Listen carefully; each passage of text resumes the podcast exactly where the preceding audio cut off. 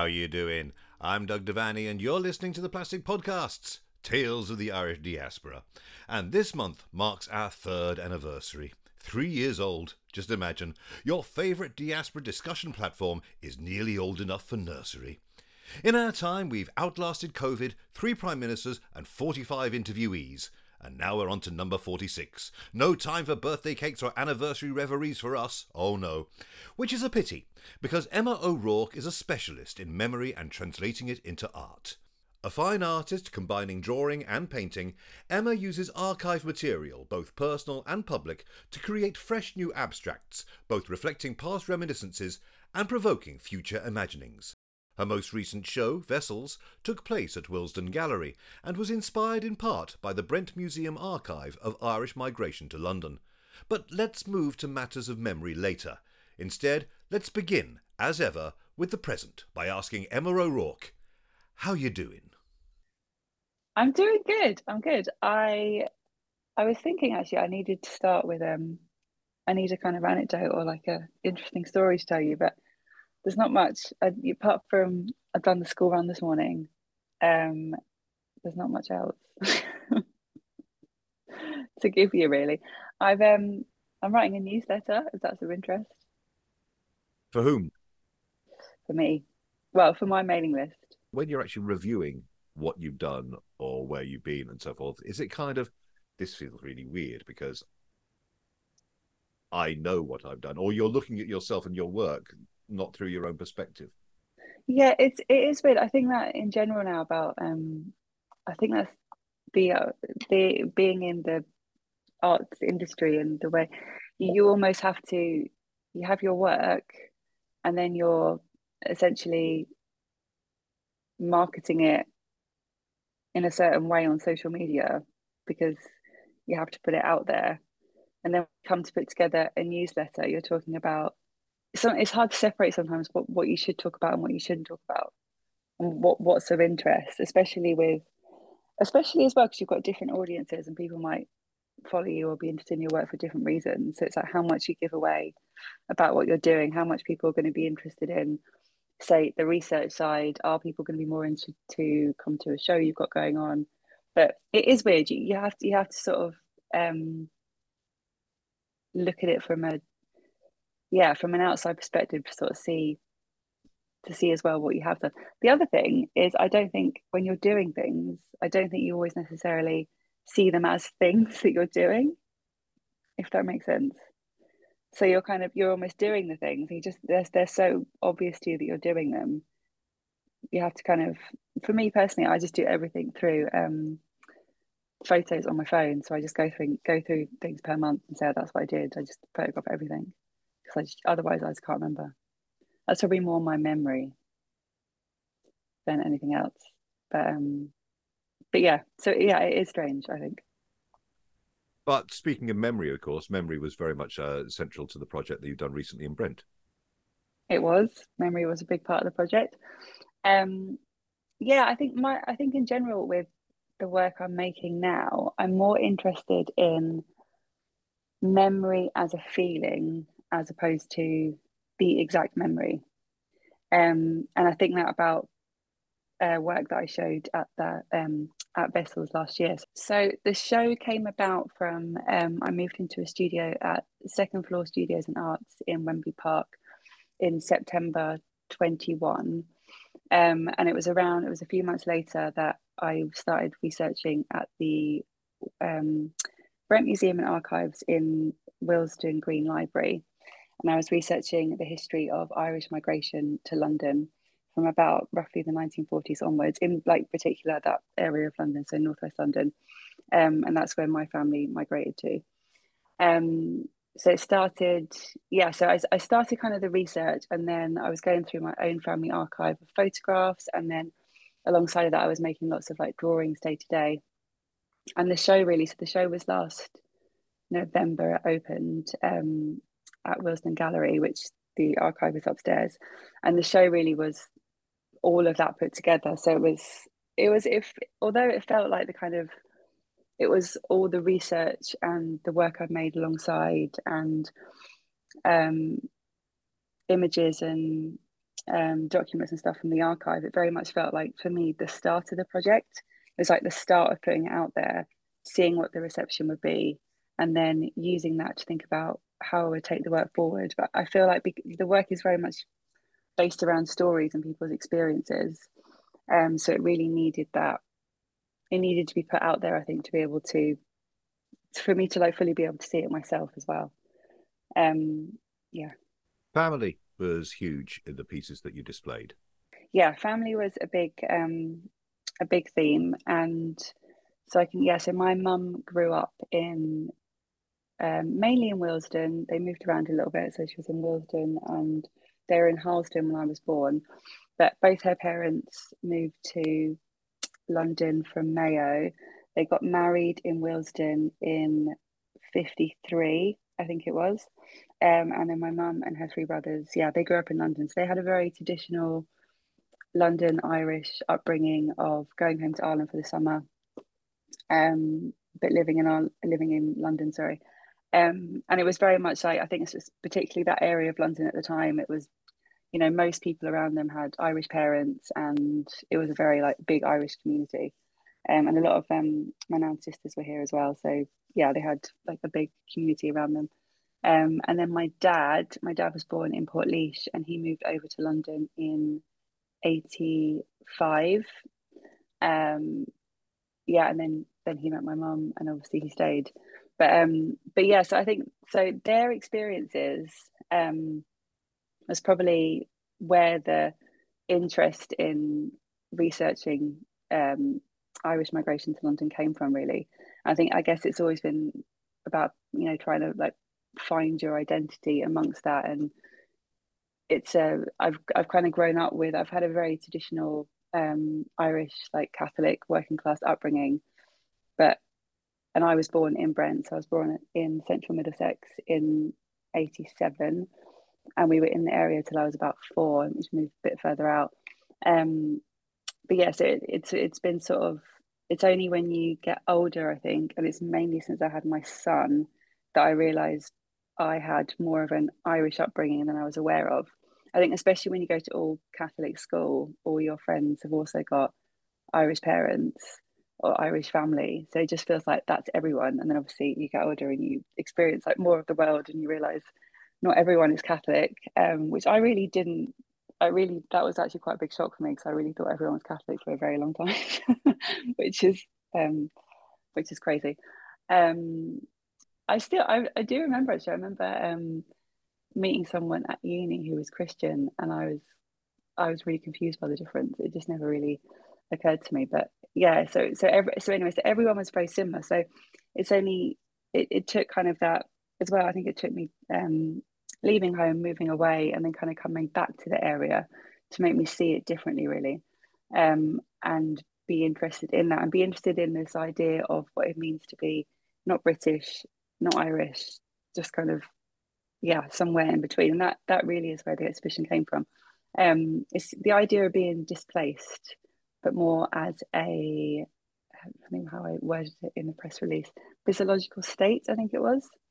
So you're you can't you're not either or, and you're you're somewhere in between. But you've got you've got the experiences of where you grew up, um, then you've got a lot of what you, especially from a younger in your younger years, you're very much a product of what you're told by your family, and that's where your belief systems will come from. So yeah, that's really that's really where the interest came from i think. I'm rapidly coming to the conclusion that diaspora is a separate identity in and of itself. Interesting. That's really interesting. It's definitely the more um the more work i've done on it and the more stories i've heard people do like you said there, there definitely is a sense of um people do people really connect with other people that have experienced it um, and like you're saying, that in itself feels like, re- regardless of what your background is or where your parents are from, it feels like there's a similar, a similar sense throughout. I think with people that have that feeling of you, the idea that you're kind of searching for, searching to find yourself within that. If that makes sense. Yeah. Um, going across your parents actually, because their story is slightly atypical, in as much as um, your mum is second generation. Yeah. Um, and your dad is first generation having come across and so forth. And, and Mhm. most of the Irish family stories that you hear, mum and dad meet having come across around about the same sort of time, or that they are Yeah. second generation together, or, or this sort of thing. So your mum has this very typical, you know, it's like London Irish upbringing of the the family holidays across to see the folks back in Ireland and so forth. And your Yeah. dad is the folks back in Ireland. I mean, it's impossible to really say, I'm sure, because your life is your life and you don't know any different. But like, yeah. was there a sense that there was a kind of like a, a slight imbalance there or difference there when it comes to like sense of Irishness? Yeah, I think I think there definitely was. I think um one of my main memories um of both my parents in the, with the English Irish thing was my mum's would always be um just for the example that I'll give that they used to say was um my mum would always say the weather was so much worse in Ireland. Um and that was like a big that was a, a kind of a big sort of theme that I, I just remember conversations about that. Like um and it would really annoy my dad. Um so I think my mum had a much more of a leaning towards um where she'd grown up essentially like in London um but then she would be very she would be very quick to say that if there was something um if there was sort of a a difference or something or a family did something that we um didn't place like particular importance on or at least they did things a slightly different way my mom would say um it was English. So she couldn't we just couldn't like relate to it or it was just a different like that's how it's a different way of doing things that we don't do it like that. So she sort of so I don't think in a way she doesn't realize how Irish she is. She still doesn't actually because I've had this conversation with her um I obviously had a lot of conversations with her about it in general since um I started doing the research. And it was then when I said I said to her like she obviously she's she's all Irish like both her parents are both Irish. Um but she never really yeah she's definitely um she's definitely very connected to London I think where she grew up. Um but yeah there was there was so there was definitely a a split there with their two different experiences. Um and I think um but I think I, think my dad had that separately with the sense of he had the idea of you know the kind of those that stayed those that left. And a lot of his family stayed um and and obviously a lot did leave as well. So my dad was from a, a really really large family. There's 13 of them. So there was a, yeah a good portion of them obviously stayed and then a lot of them left. But he's he probably still has that now. It's that feeling that you're um when you go back you're not you, you left didn't you so it's but when you're here you, you're always it's not your home and it you know would be home um whereas whereas um my mum it is this is home for her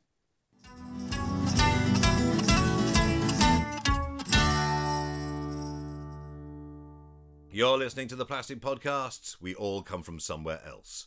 Find us on Facebook, Twitter, Instagram, and Threads.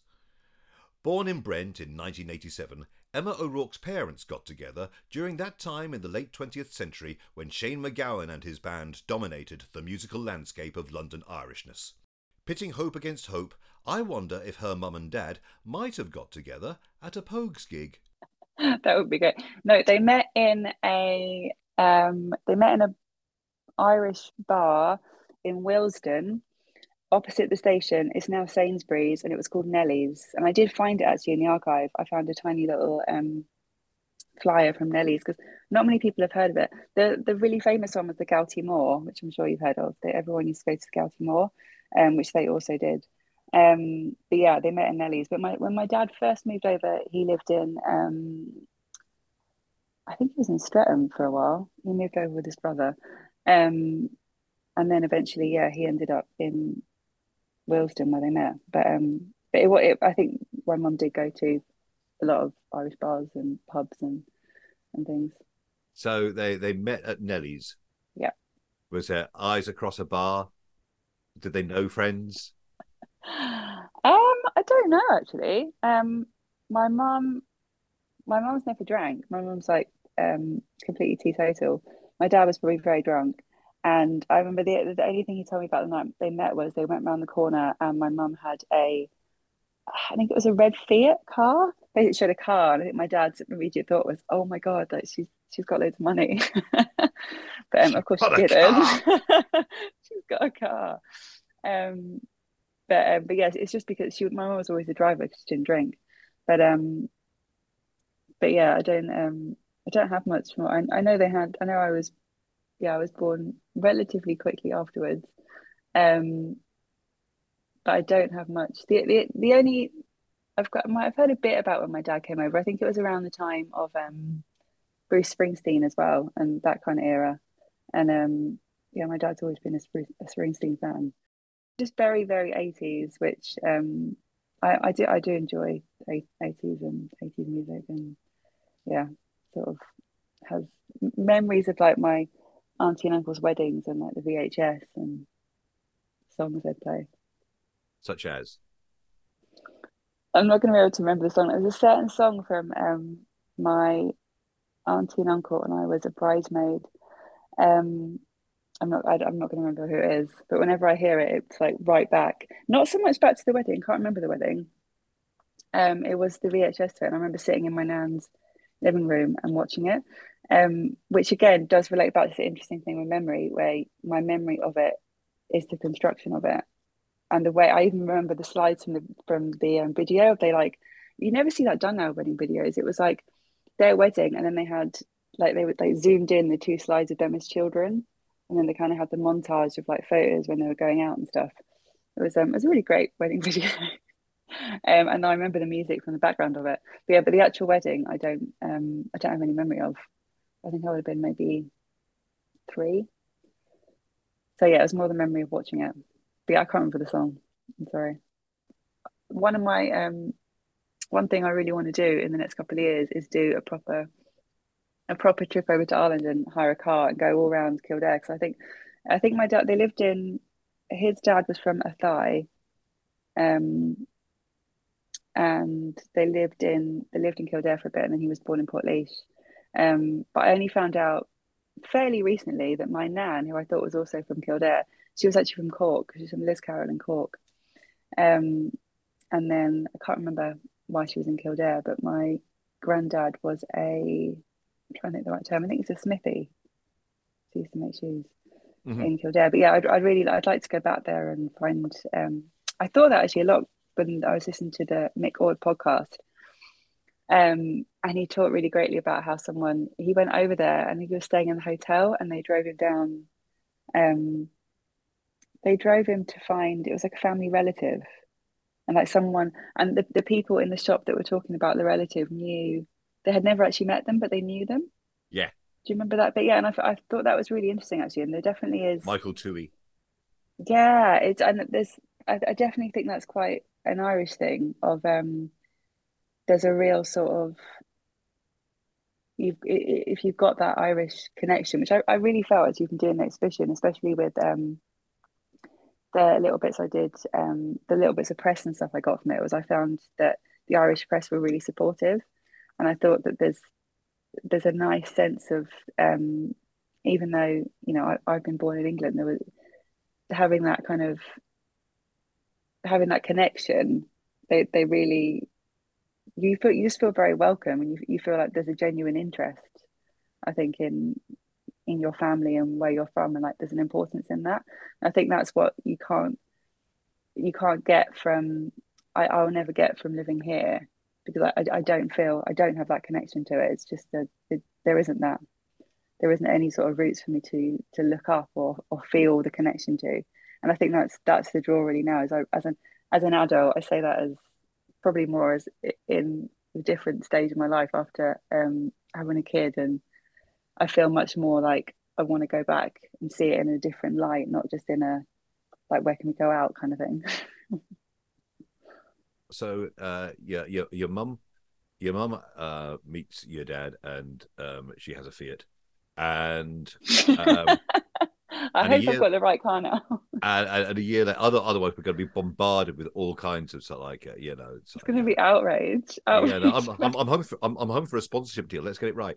Um, and uh, a year later, you're born. Uh, are you the eldest of a number? Are you the only only child? No, it's just me. It's just me. And so, as you're growing up, and obviously Yeah. you're developing the memories, as you say, like uh, you know, looking at your your your your, your folks' wedding over at your, your your grandma's place at the age of three, and that creates like memories and so forth. I mean, do you remember when you first decided I want to be an artist? I was always, I was, I was, I was quite a, a quiet child actually. You know? Um, I was always drawing, and I liked, I like stories, and I, I, I think that's, um, I have a lot of memories of my dad telling me stories, um, when I was younger, and especially ones about, I think Bill and Ben used to feature quite a lot, and he does that now actually with um my son. He's really just great at telling stories, and he can just tell a story really easily. Um, so I think stories were, were definitely a big part, and I think because I think also as a child as well, you're probably drawn to things that you're you're that are well received. So if so at school and things, if you're you know you draw a lot and you know people people like your drawings, and you're going to be you know told they're good, and that's going to make you like want to do it more. I guess. Um, but my degree was actually in theatre design, and that was kind of the coming together of the two. So it was like because I was I was also really like reading, so it was like um the stories and then with the drawing um but yeah that was i think so I, I think stories have been the biggest the biggest theme and then i guess art was just an obvious choice really to go alongside it i think i remember writing in year six when we did we did some extra religious lessons i don't know what they were we were preparing for something i can't remember what it was I remember writing that I wanted to be. I think at that time, I think I said I wanted to be an interior designer, which um is kind of crazy now. But then that was like year six.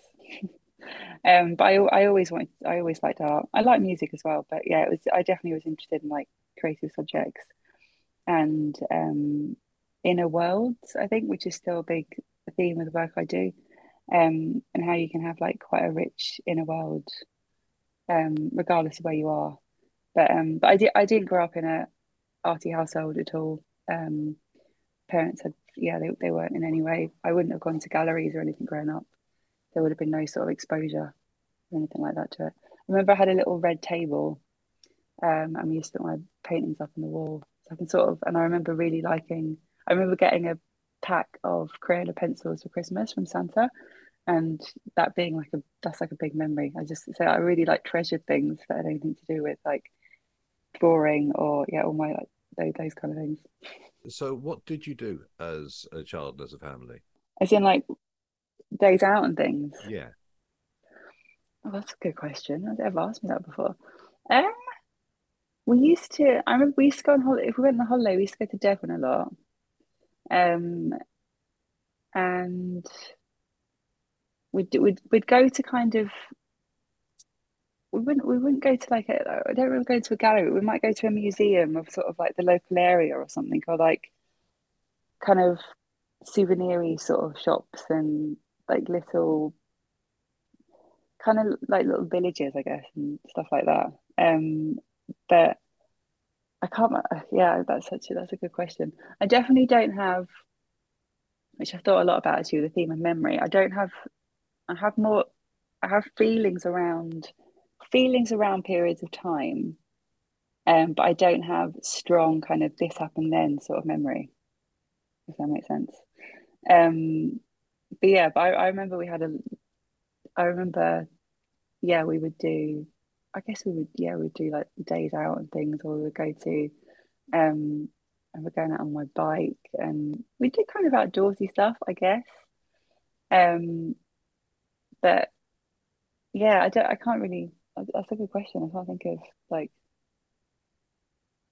particular places that we went, or yeah, I just, I just know that we didn't, we didn't go to galleries or anything like that. Was it coastal towns you go to? Yeah, sometimes. Yeah, we would go to coastal towns. I remember everywhere we went on holiday, my dad always wanted to move to, wherever it was, which I kind of understand now. I think I've I've got in touch with that. Um, although holidays are holidays are obviously different when you have a kid. So, um, but I was always, yeah, I would have been. Um, we, we we we I had a few memories going to the theatre actually, and on holiday I remember I went to see the BFG, which I really enjoyed. Um, but yeah, I would have been quite a. I'm trying to think how I would describe myself as a child. I would have been. I would have. There would have been a lot of books, and I would have had. I definitely went through phases of being like really into certain things. Um, flour babies was a big thing at one point. I don't know. There was like a book on them. Do you know about flour babies? I don't. Don't. It was just. Um, I think we. I think it might be in year six, and we all made them. Um, yeah, it was just flour essentially. I think they were in tights, and it was your baby, and you put had like a little face in it. And I remember we used, all used to keep them under our desk. Um, they were a big thing for a while, but I think that was just like the time of like growing up in the nineties. There were certain fads, and then there was a point where everyone had um, a Tamagotchi. That was a really big thing, and then um, a yo-yo. There was yo-yos at one point. Um, but yeah, and I, I have memories as well of going to like family gatherings and things like that. Um, my mum's got three brothers here, and they've all got two children, so I've got uh, quite a lot of cousins here, and there was always like christenings or communions. So there's quite a lot of like family events that we went to as well.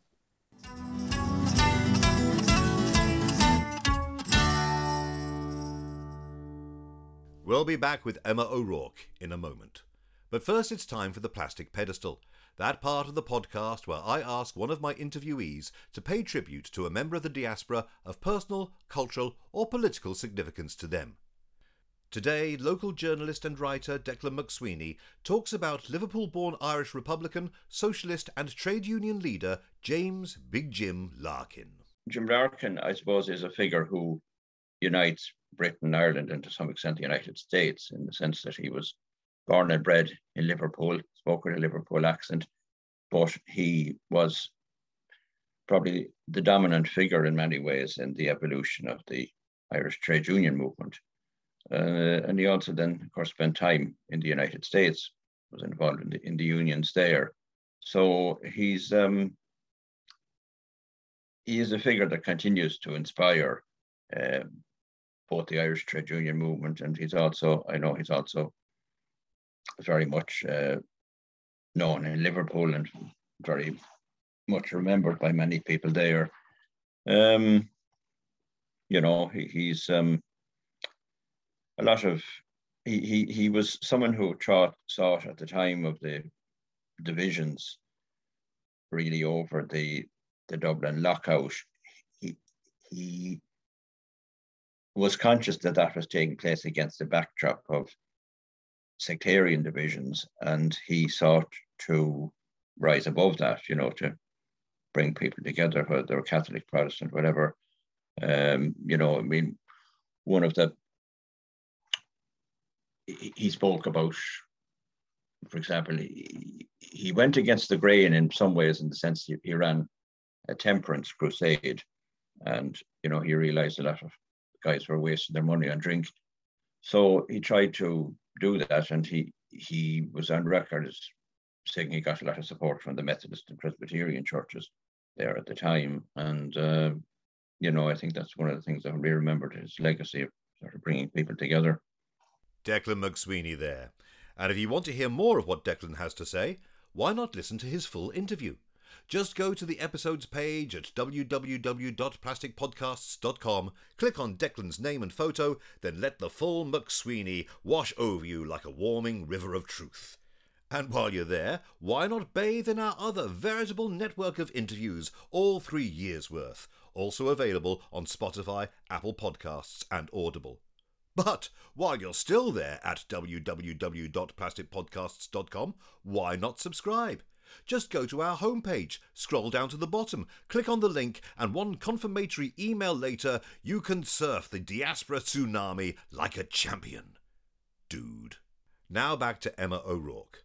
And having talked of both memories and of childhood, I wonder whether becoming a parent has altered her as an artist. Yes, definitely. Yeah, hundred percent. I um I've always done like creative stuff. I did a lot of like different projects really in my 20s and a lot of different I did a lot of different jobs um as most people do and then I went self-employed which is the only thing I've stuck at actually um and yeah I was I was involved in various like projects and I did theatre stuff and um festivals and I used to do a lot of drawing. My my work was quite different though. I used to I used to do very sort of um, it was like pencil drawings and they would be very accurate, like trying to sort of uh, what's the word like a, a realist realist kind of um, interpretation of like a photograph or a person or they're very sort of yeah, neat pencil drawings um, and then it completely i'd say it completely changed with completely really from having um, having my son and there were also covid was a big part of that as well um, and i think we were forced to up until he was about 18 months i used to take him to um, we just used to go to exhibitions really in London, and yeah, I was out and about a lot with him. And then COVID hit, and we were obviously all in um, for a long time. And I that was when I enrolled enrolled that year at the Essential School of Painting in Wood Green, and I started doing crits with them, and that was all done online.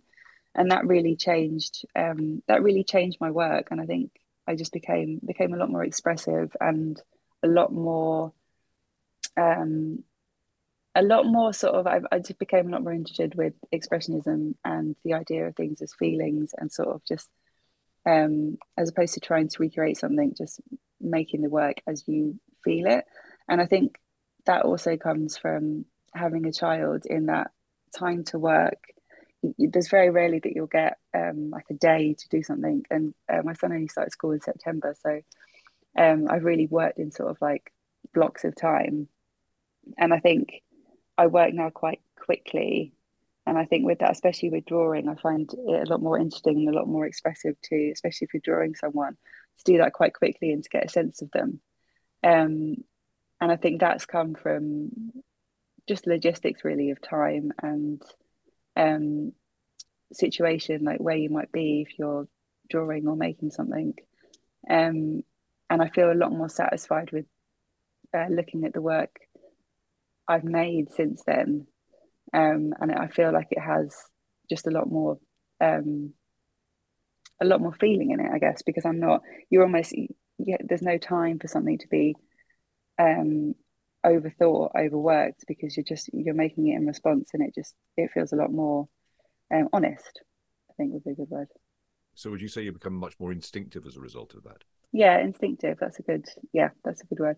Um, yeah, instinctive and not as I think that in general actually about having a child in general, I think I became a lot less self-conscious about putting work out there. Um, so I guess it's definitely given me confidence that I wouldn't have had so much in my twenties. There would have been a lot more kind of, is this the right thing or should I do this? Or and I think it just it, it feels a lot more natural now to make things and put them out there. Um, and then also feel that yeah, you, then obviously you start to build like connections with other people and people that have like similar experiences or um, might also have children and you, you connect on that level. But yeah, it just it, it doesn't feel as um, it feels a lot. It's it's ironic because I think once you have a kid, you obviously have a lot less time, and you wonder what you did with all the time um, before you had a kid. But actually, um, I feel like it's become a lot it's become a lot more easier for me to make work. Um, and I feel like I use the time I have better as a result of it because it's a lot more structured in the way, in the only way it can be. When we were talking a little earlier, you talked about um, and you referred to our interview with Mick Ord and how uh, when he went across to knock, uh, he was taken down to a local shop, and uh, a, a, a, woman there, the shopkeeper's daughter, uh, kind of had a recollection of um, somebody that she'd never met, and this is that mm-hmm. kind of oral history aspect of um, uh, of, the, the, the, is very much part and parcel of, uh, of, of, of Irish culture, much more so I, I think than, than of English culture or of British culture, or at least it seems to be it seems to be more prevalent. Let's, yeah. let's put it that way. Uh, I'm getting round to a point here. Don't worry. I'm just going. I'm just going round and round here. No, I'm interested. What you're going to say? Yeah, so, so am I. Trust me. We'll both be surprised. Um, but um, I was talking with a friend recently, and he was saying how um, uh, myths and legends, and particularly when they're oral myths and legends, can change from town to town, from place to place, and so forth. And you and you, yeah. and he's talking about Greek oral legends and, and Roman oral legends and myths and so forth. But there's a permanence when you put something down on a piece of paper. Mm-hmm. Um, but more importantly is the fact that like our oral histories tend to to change and so forth with the time uh, and i'm wondering whether or not once you start to have this instinctive reaction to your own memories and an awful lot of your work does work itself around so like um uh, your own personal archive or or photos yeah. or, or memories and so forth does your own reaction to those memories change once you've actually put it down on paper yeah, I think it does. Yeah, I think it does completely. I think um especially it's been interesting. So so the show the the show I did at Willesden opened in November and um it was it was great to put it together and it was really great to see it all um and have have that as a sort of I, I think just even being able to see all your work in one place together but I felt very much I, I found it quite hard to talk about it actually at the time because I felt like I couldn't see it. And I think that in general about things I make, I think I need. I still think I'm. I still think I'm processing it now. It's been, um, well, it hasn't. Hasn't really been that long, really, has it? It's not been that many. Um, it's March now, so.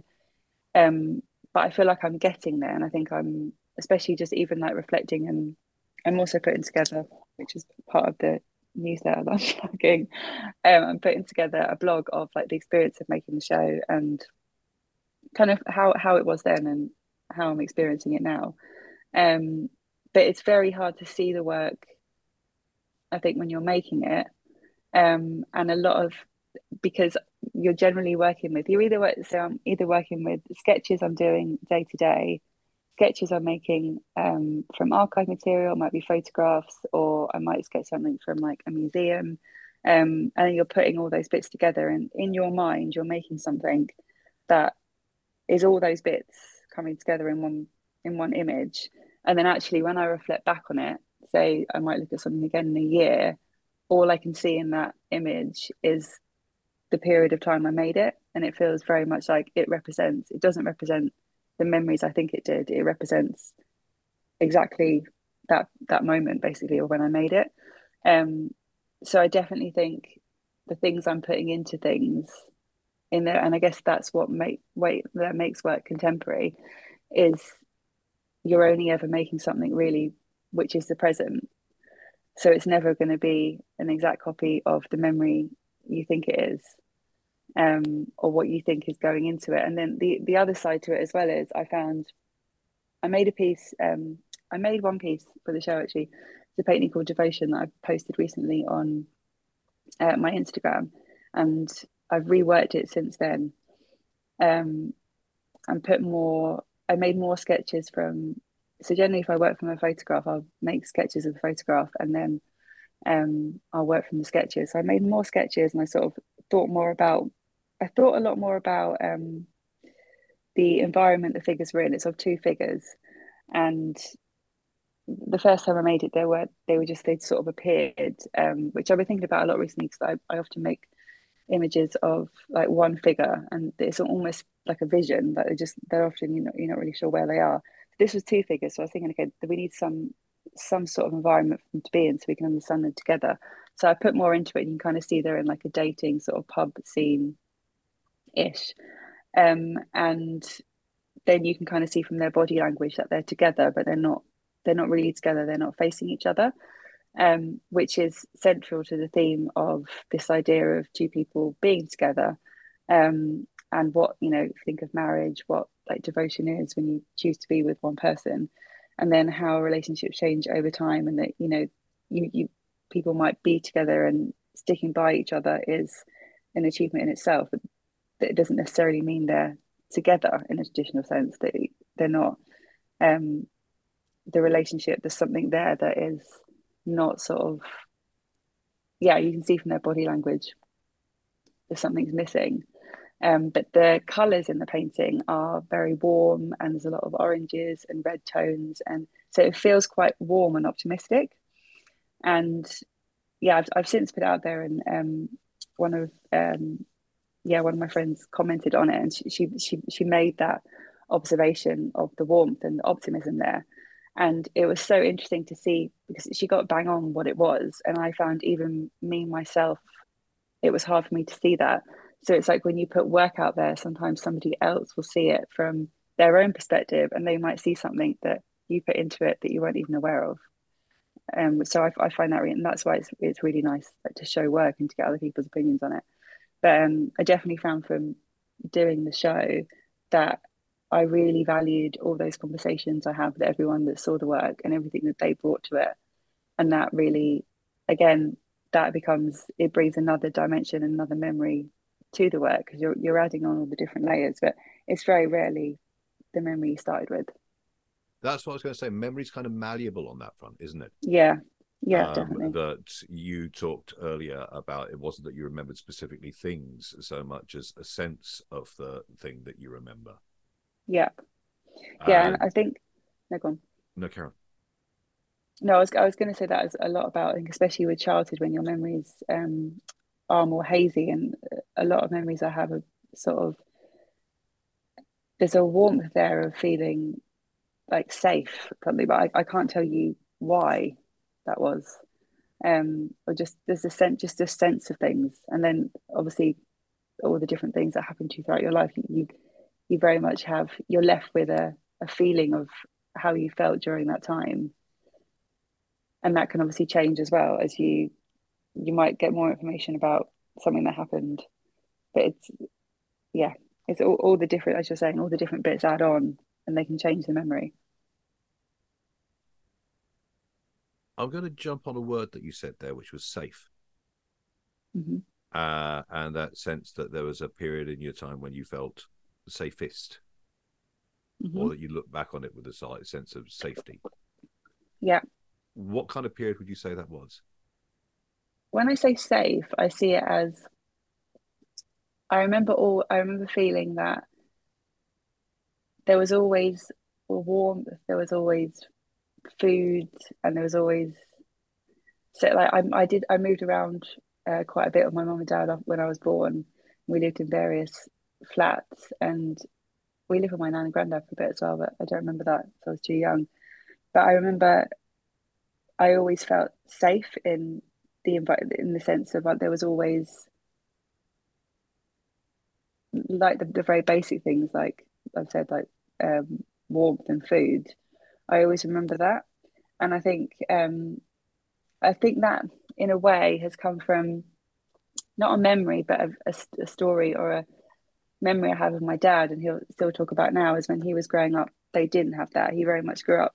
They grew up in poverty, and um, you know they didn't they didn't have food. He would remember being like starving hungry, and they weren't warm. They used to put all their coats on top of the bed to try and stay warm. And um, he talks about one big house he grew up he grew up in at one point, and they were you know freezing cold and um, yeah, he, he very much had. So I think that would have been important for him to have, for me not to have experienced that, um, that feeling of not having or yeah. So I, so I guess when I think of it, I think of, I think of feeling warm, and I think that's a memory, as I said, from my own childhood, but it's also added on the story of my dad's upbringing.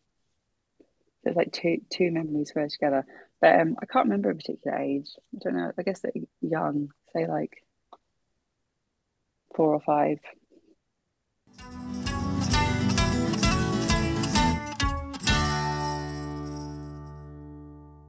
You're listening to the Plastic Podcast's Tales of the Irish Diaspora. Email us at theplasticpodcasts at gmail.com. Memory, as has been noted by others far smarter than yours truly, is an inexact historian. It is deceptive and easily deceived, convincing yet malleable. In this last part of our interview, I begin by wondering whether working with her memories, and those of others, has changed Emma's relationship with the act of remembrance. Yeah, I think I think it can go two ways when you're working working with an archive. Actually, I think as it whether it's a archive like a physical archive you go to or your own personal archive, I think it can either it can either be rose tinted and you can take out the good bit, or it can become you're only interested in the darker side of it. And I think and I think that has played a big part in working with memory. Um, and if you look at it from an Irish perspective, it's very much um, I had a lot of conversations with this with my um, friend Etna, um, who I can give a shout out to on the podcast. Um, she, who is a psychologist, and we talked a lot around, um, with in general with Irish stories, you get the light and the shade, and it, it's always it's always it's always both. There's always, um, you, and you can look at it like in comedy and um especially yeah from Irish like comedians and things you've you've always got that within like generally in Irish families you've got stories which will there's a lot of sadness there's a lot of sadness there um and then there'll be the other side of it there'll be the flip side of it where you might make a joke of it or there'll be kind of a there'll be a good thing there'll be a good what's the word um where something something comes good in the end sort of thing so you're sort of that might have happened, but then that was how we saw it, and then that was what happened. Um, and I think that yeah, so from working from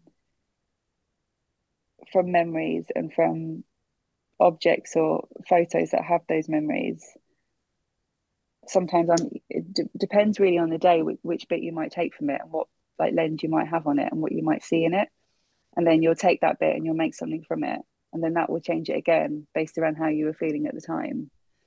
Um, and I think a lot of the a lot of the stuff the stuff and work, I guess the, the themes that I put into things made in recent years, they will have, and I'll probably be able to see that more in later years, but they will a lot of them do have themes around um, women and um, being a mother, very very much like very much where I am now, I guess, without me really realizing it.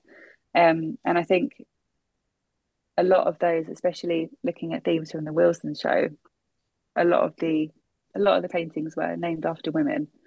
Um, and I have thought a lot about Irish women and you know the kind of the lack of opportunities that there were, and also how my my memory of women growing up and going to a Catholic school was very much like there was either there was only really two women. It was the Virgin Mary, or it was Eve.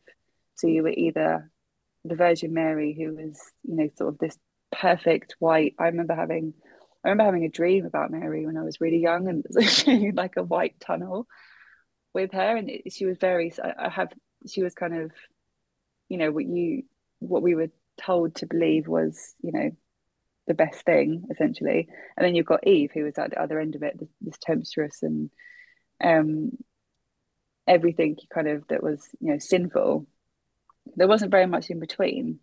And you know it's people don't really fall into this good or bad category. Everyone has everyone has crossovers of each within them. It doesn't make them doesn't make them bad or or good. It's just you know we, we are as we are i think. I think we've everyone has is made up of lots of different parts. Um and that i think the memories of that and the memories from school in particular um, and the teachings of you know from the Bible and yeah stories of women within the Bible and how they were portrayed um, very much you know painted my picture of what women were.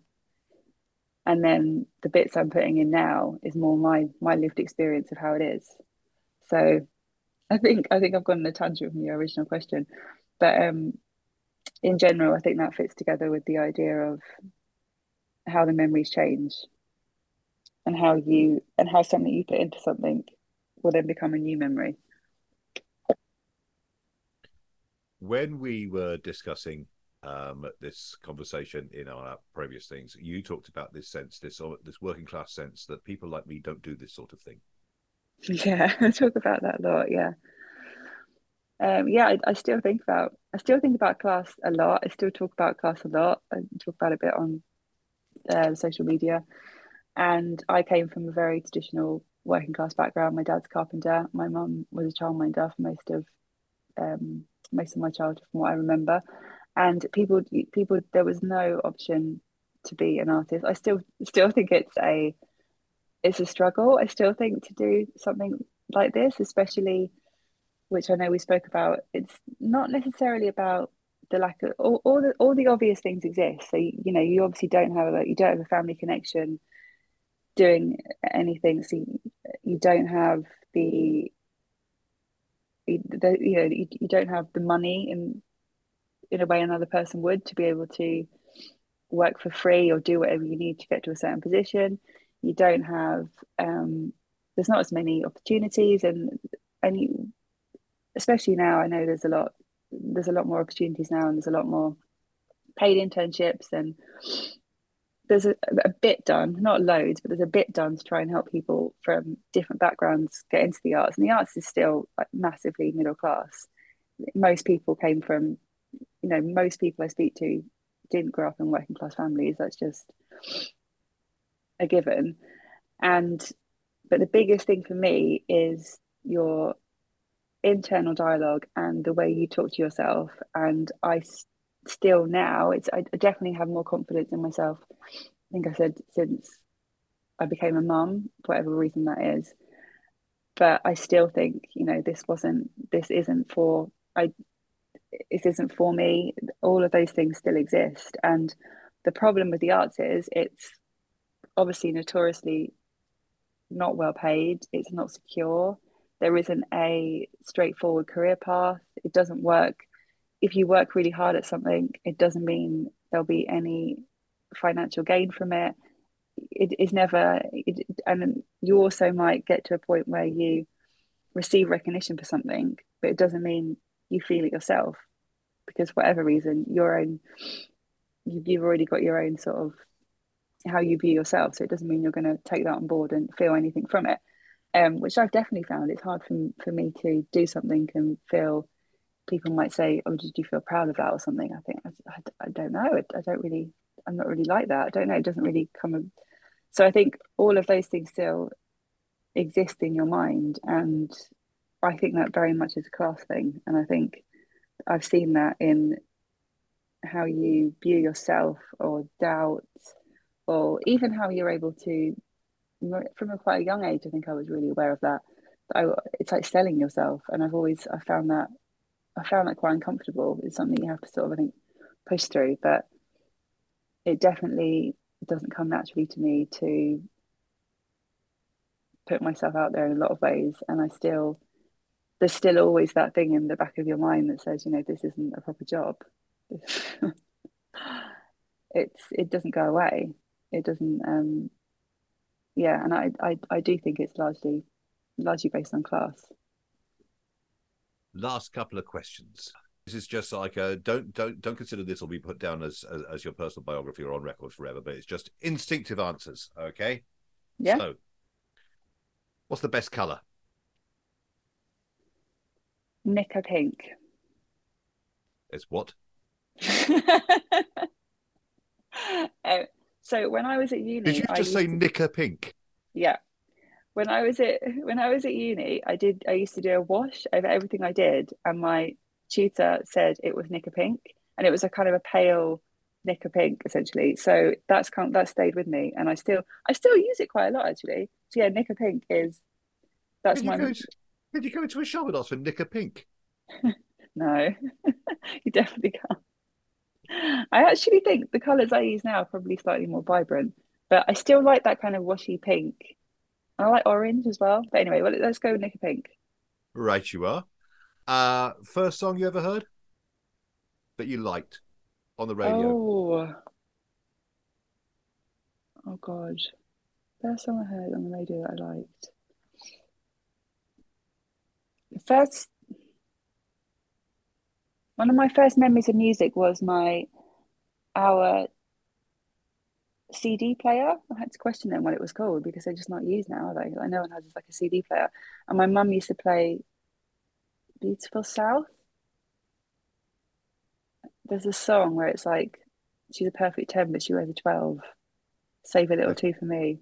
What song perfect, is that? Perfect 10. It's called. It's called Perfect 10, isn't it? That was one of the first songs I, I remember my mum used to write down the lyrics. I don't know why, in like a notebook.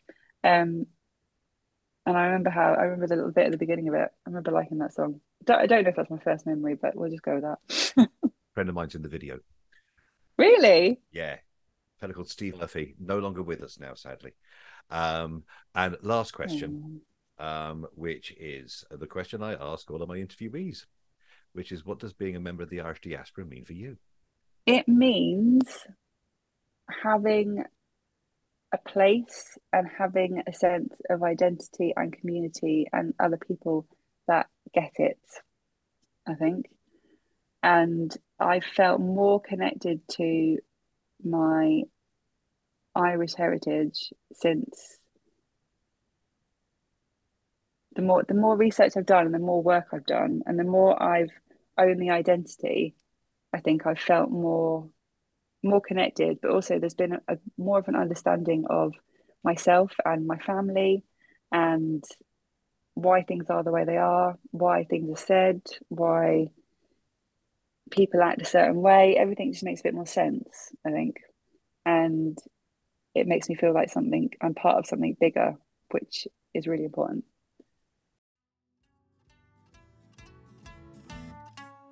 You've been listening to the Plastic Podcasts with me, Doug Devaney, and my guest, Emma O'Rourke. The plastic pedestal was provided by Declan McSweeney and music by Jack Devaney. Find us at www.plasticpodcasts.com, follow us on Facebook, Instagram, Twitter, or Threads, or email us at theplasticpodcasts at gmail.com. The Plastic Podcasts are a proud member of Irish in Britain.